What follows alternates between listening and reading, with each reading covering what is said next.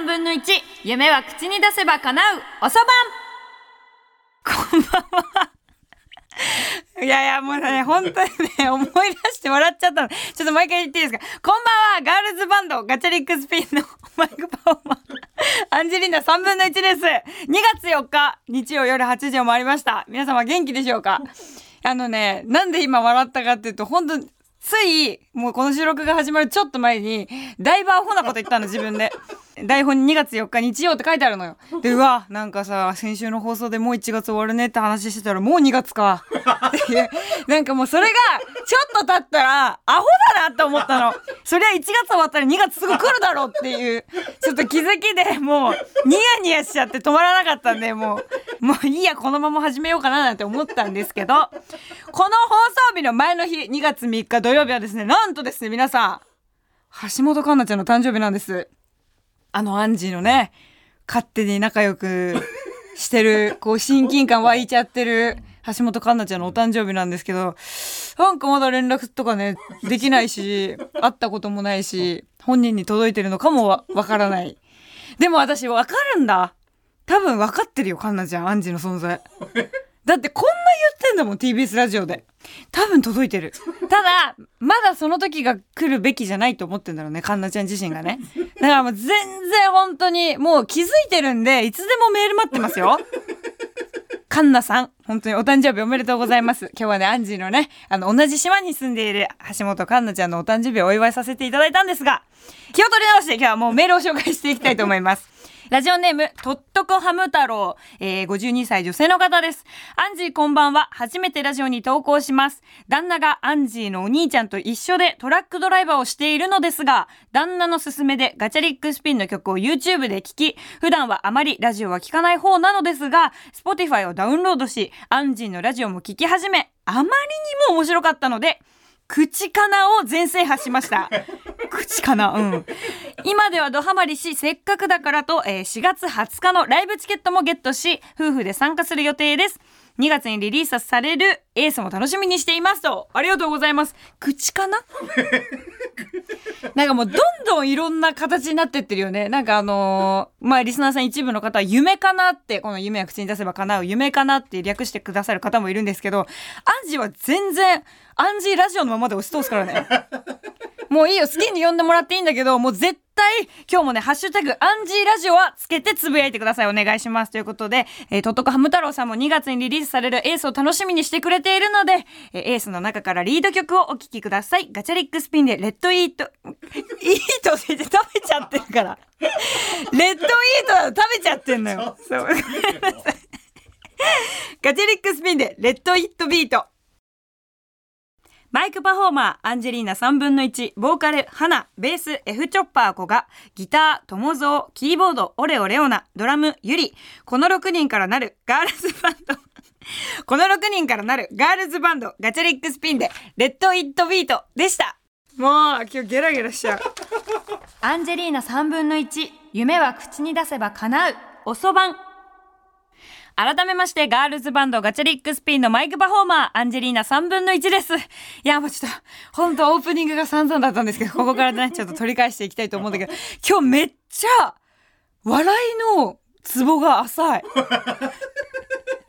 すんごいゲラゲラしちゃうけど、ちょっとね、あの、先日ね、本当にめちゃくちゃ、やっぱ楽しいことしてきたからだと思うんだけど、ディズニーシーに行ってきたんですよ。もう大好きなディズニーシーにね、行ってきまして、これがなんで行ったかっていうと、TBS ラジオの方で、あの、アンジーがね、過去にディズニーに行ったお話をした時に、まあずっとお金がないお家に生まれ育ったので、私はディズニーに行っても、ケチャップを舐めて、あの、お腹を満たしてましたみたいなお話をしたら、もうリスナーさんが、ものすごい心配してくれて、かわいそうみたいな。なんか思いのほか人の心を動かす話になっちゃって、で、ありがたいことにですね、リスナーさんから、そんなストレスフリーでディズニーを楽しんできてくださいっていうので、ペアチケットをいただきまして。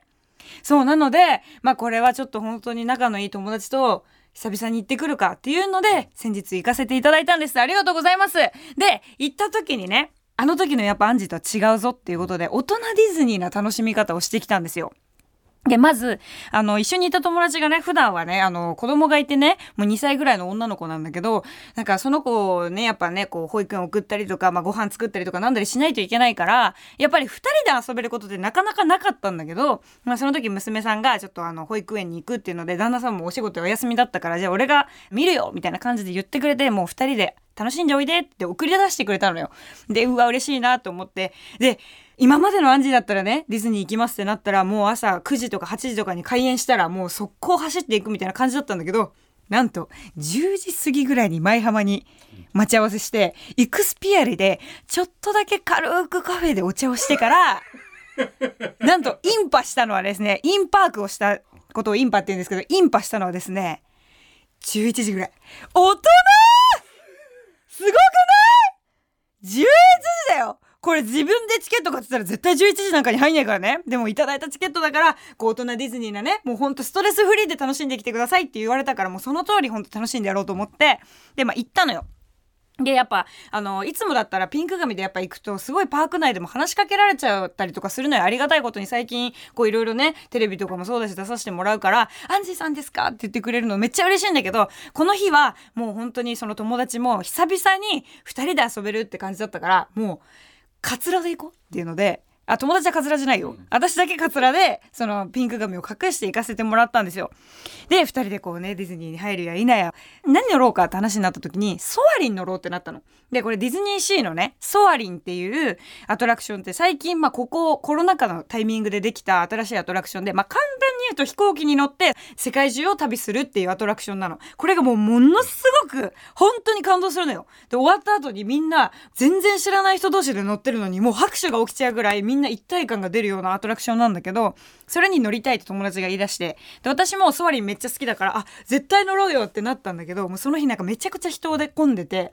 人で混んでる以外ある だよね。今人で混んでる以外はないよね多分ね。そうめっちゃ混んでたんだよ。で 僕鳩です。鳩で混んでますとかないからそんな。人でめっちゃ混んでたの。で120分待ちとかだったのソアリンが。で結構もうほんと寒い日だったからさ外に並ぶの結構きつくないってなってで、最近、そのディズニー、ディズニーとかってアトラクション乗るのに前までファストパスっていう、そのチケットを取ると優先的にこの時間入れますみたいなチケットがあったんだけど、それが廃止されちゃったのよ。で、その代わりにできたのがプレミアムアクセスっていう、まあ、チケットができて、まあ、お金を払うと、あの、優先的に乗れるみたいなチケットになったわけよ。で、それを使おうっていうの。で、ソアリン2000円するのよ、そのプレミアムアクセスっていうチケットが。で、いや、アトラクション1個に2000円は結構きつくないって私心の中ですごい思っちゃって。でも、そのチケット自体は別に払ってるものじゃないし、私が。なんかまあ、そう考えたら、2000円ぐらいここで使ってもいいよなとか、もういろいろ考えるんだけど、でもなんか、当時のやっぱアンジーの感覚っていうのはずっと残ってるから、いや、え、だったら2000円分ご飯食べた方がよくないとか、2000円分なんか形の残るものを誰かに買ってあげた方がよくない？いや、2000円、ソアリン乗るのに2000円みたいな感じでずっと悩んでたら、いや、いいじゃんみたいな。もう、時間お金で買うってことだよみたいな。もう、だっていつも忙しいんですさ、みたいな。買えばいいよみたいな感じですごい言ってくるのよ。で、なんか私もなんか、うん、買おうって言えない自分がすごい悔しくて、まあちょっと一回保留にしようってて。もしかしたらちょっと経ったらね待ち時間とかも少し減るかもしれないからじゃあ分かったよみたいな感じで一回こう友達も引いてくれたのよ。で、しばらくその他のジェットコースターとか乗ってて時間経った時に、あ、そういえばソアリンのパスどうするって言われて、うわまだ覚えてやがると思って、もうじゃあこれは取ろうよみたいになって、で、チケット見たら一回その、なくなっちゃってたのよ、全部。でもプレミアムアクセスのチケットが全部売り切れちゃってて、え、やばいみたいな。で、これでソアリン乗れないのは結構悲しいかもみたいな感じになってたから、わあ、もうそれはさすがに申し訳ないなと思ってめちゃくちゃ読み込んでたら、枠がね、多分バグかなんかで一瞬開いたのよ。うん、よっしゃと思って、もうこれ買おうってなって、で、私ももうそんなに前のめりだからさ、分かったよ、じゃあいいよ、買おうってなって、アクセスしたんだけど、私がそのクレジットカード作ってないから、その決済がクレジットカードしかできませんみたいなやつだったの。しゃって思って、私、買わなくて済むって思ったら、向こうが、あ、私クレジットカード持ってるから、みたいな感じで、買われちゃって。まあ、で、4000円なんですよ。2枚買ってるからね。あの、1枚2000円で。で、4000円払って買ってくれたのよ。で、私は一瞬思うわけ。あなんか今日はそのなんかディズニーをなんか誘ってくれたしチケット代とかもねあのまあアンジが出したわけじゃないけどあのくれたからだから今日この場があるわけじゃんそうだから そうあるわけじゃん。だからなんかあこのなんかそのプレミアムアクセスのチケットぐらいは2000円だし私が出すよ。っていうの待ってたの。したらあのさ2000円あのクレジットカードで払っといたんだけどペイペイであのお支払いよろしくって くっそ。私だったらだよ。だってチケットは買ってないよ。そりゃ買ってないんだけどこうやっぱもらったものじゃんで私もやっぱそれを分け与えたいと思ってさ一緒に行ってるわけでだって一人で2枚使うことだってできたんだよ別日に行って。なのにその部屋で行こうっていうので誘ったんだからあなんかちょっとせめてもじゃあご飯はちょっと払うよとかなんかあのこのねお土産あもういいよ500円ぐらいなら出しとくからとかさ言うのかと思ったよ。でプレミアムアクセスとかも2000円まあ2000円もう高いよもちろん高い。本当にすごい高いんだけどでもいいよ出すよとか言うの待ってたの。ちょっと。私だったらそうするから。で待ってたんだけど、一切来ない。もうなんならもう1円単位で綺麗に割り勘する子だったから、まあそういうところがすごい好きだったんだけど、私は。あの、本当ね、昨今はね、一切金出さないってやつもいるから、もうそういうやつは本当嫌いで、どんどん縁を切ってきたら、残ったのが綺麗に割り勘するやつしかいなくて、やっぱり。もうね、まあ、そういうところが好きだったからいいんだけど、私もいただいたチケットだし、そっか、まあそうだよな、みたいな。ちょっと期待しすぎるだけ、あれ自分良くなかったな、みたいな。それでまあ反省した部分もあったんだけど、まあそれで結局、2000円払って総理に乗ったの。まあ優越感ね。もう、スタンバイで待って、お前ら、この後120分も並ぶんだろ私は2000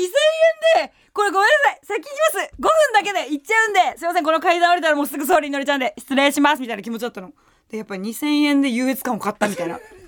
気持ちだったの。でもそれも一個、やっぱ大人ディズニーだなって思ったし、やっぱあの、ケチャップ舐めてたアンジーちゃんからは成長したなって思った部分だったのね。で、まあこの後ね、あの、マーメイドラグーンっていう場所に行くんですよ。で、それがまあアリエルの、あの、世界をモチーフにしたアトラクションだったりとか世界観が作られてるエリアなんだけど、そこがもうアンジーはすごい大好きで、もう子供の頃から、マーメイドラグーンが私の家みたいな感じで言ってるぐらい痛い子だったんだけど、当時私が中学生の時ケチャップを舐めてたのが、そのマーメイドラグーンの食堂みたいなとこだったのね。そこに行って、もう私は今日は散財するほど食ってやろうと思って。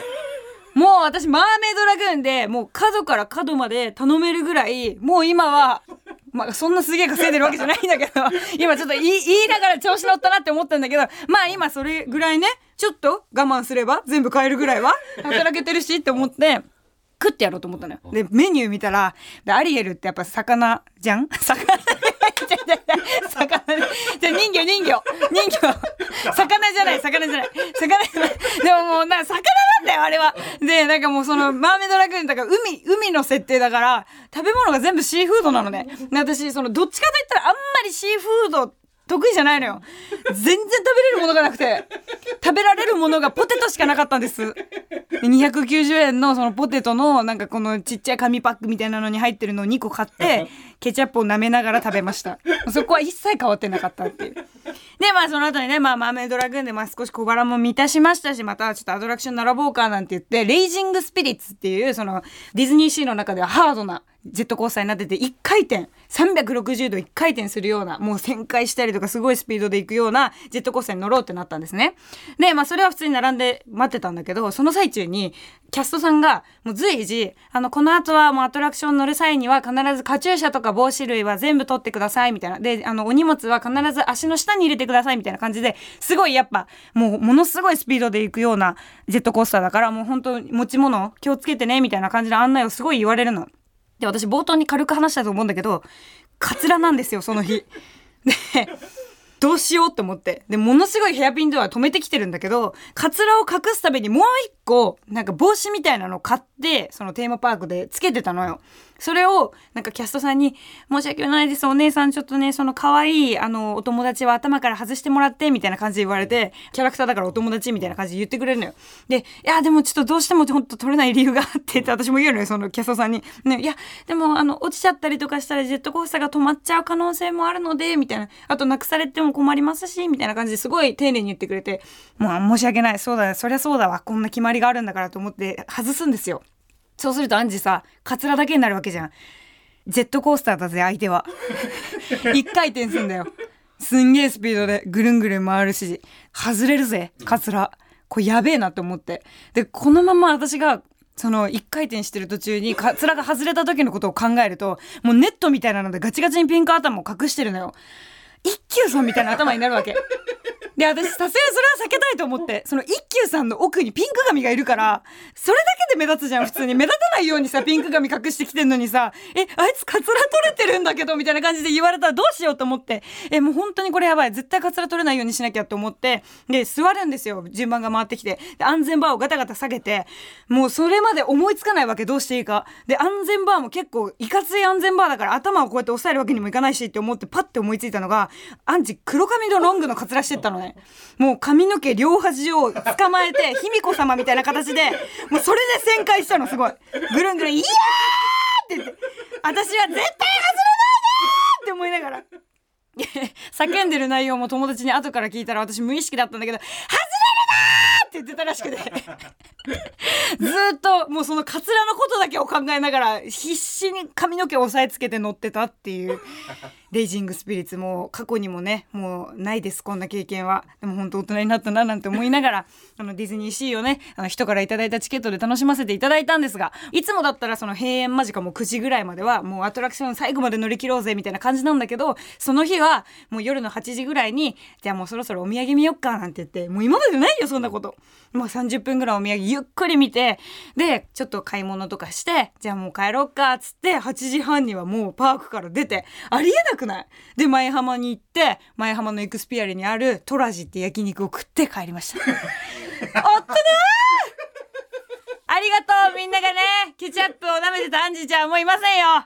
トラジ食って帰ったから最後。アンジェリーナ3分の1夢は口に出せば叶う。おそばん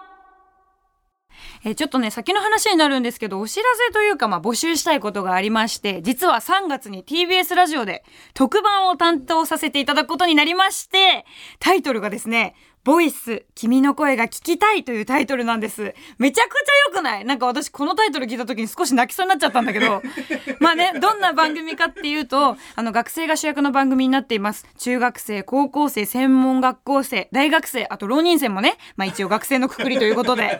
で、どうして学生を主役にしたいかって思ったかというと、まあ今の学生さんたちってさ、やっぱコロナのいろんな制限の中でさ、生活、学校生活をしてきて楽しかったことも本当に辛かったことも人それぞれいろいろあると思うんだけどまあ今ねコロナがちょっとだいぶ落ち着いてきたじゃない。で令和6年の今学生の皆さんは何をどう感じているのかそしてどう思っているのかその声が聞きたいということで番組タイトルが「ボイス君の声が聞きたい」になりましたでアンジーもねそのコロナ禍っていう話で言えば2019年にガチリックスピンに加入して2020年まあコロナになっちゃったじゃないあのタイミングって私も高校を卒業して、まあ言えば周りの子たちは大学生になる子がいっぱいいた中、もう就職先はガチリックスピンだって思って、突き進もうとした矢先に、もうエンタメは全部最下層みたいな、もう人前に出るなんてありえない。ライブもやるなとか、なんかそういう状況になって、た時にこれってもうバンドをやることも諦めなきゃいけないのかなとかこの自分が今すごくキラキラしたものをいっぱい持ってたのにそれを全部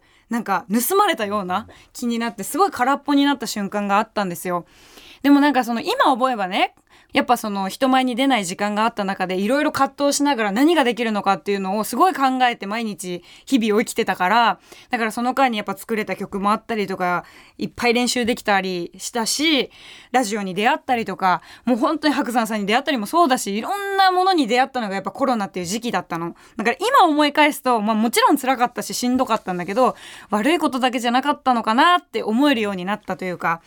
でなんかこう3月にね、放送する特別番組、ボイス、君の声が聞きたいに出演してくれる人、まあ、くれるというより出演したい人という方がいいのかな。自分の思い、自分のボイスを聞いてほしいという人を募集しています。これね、TBS ラジオのスタジオに来てもらって、生放送ではなく収録ではあるんだけど、マイクの前で喋ってもらうから、ものすごい経験になるんじゃないかなと、そしてすごくあの素敵な思い出になるんじゃないかなと思っています。まあ今夢中になっていることだったりとか、まあ悩みとか不安に思っていることでもいいし、アンジみたいに今、このコロナがあったからこういうことを感じたとか、あと自分がね、感謝してる人の思いとかも何でもいいんですよ。自分がこれを喋りたいです、これを伝えたいですというある人が、あの、来てもらえたらなと思うので、もうそういう人たちを大募集しております。詳しくは TBS ラジオのトップにバナーが貼ってある特設ページに応募要項が載ってるので、それを見てほしいです。熱い思いを持っているそこの君。ぜひ応募してみてください。待ってます。さて、ガチャリックスピンはですね、2月28日にニューミニアルバムエースがリリースになります。それを引っ提げてのツアーファイナルが4月20日 EX シアター六本木で行われます。こちらですね、チケットの出がめちゃくちゃいいんですよ。なので、なるはやでゲットしてもらえたらと思います。現在一般チケット発売中なので絶対にゲットしてください。番組ではあなたからのメッセージをお待ちしています。アドレスはかなうアットマーク tbs.co.jp かなうアットマーク tbs.co.jp かなうの綴りは k-a-n-a-u 夢が叶うのかなうです。番組で読まれた方には私のサインを入れた番組ステッカーとメガネの JINS さんとのコラボステッカーをセットでプレゼントします。また過去の放送はすべて Apple Podcast、Spotify、Amazon Music、Google Podcast などでも聞くことができます。それではまた来週日曜夜8時にお会いしましょう。お相手はアンジェリーナ3分の1でした。ありがとうございます。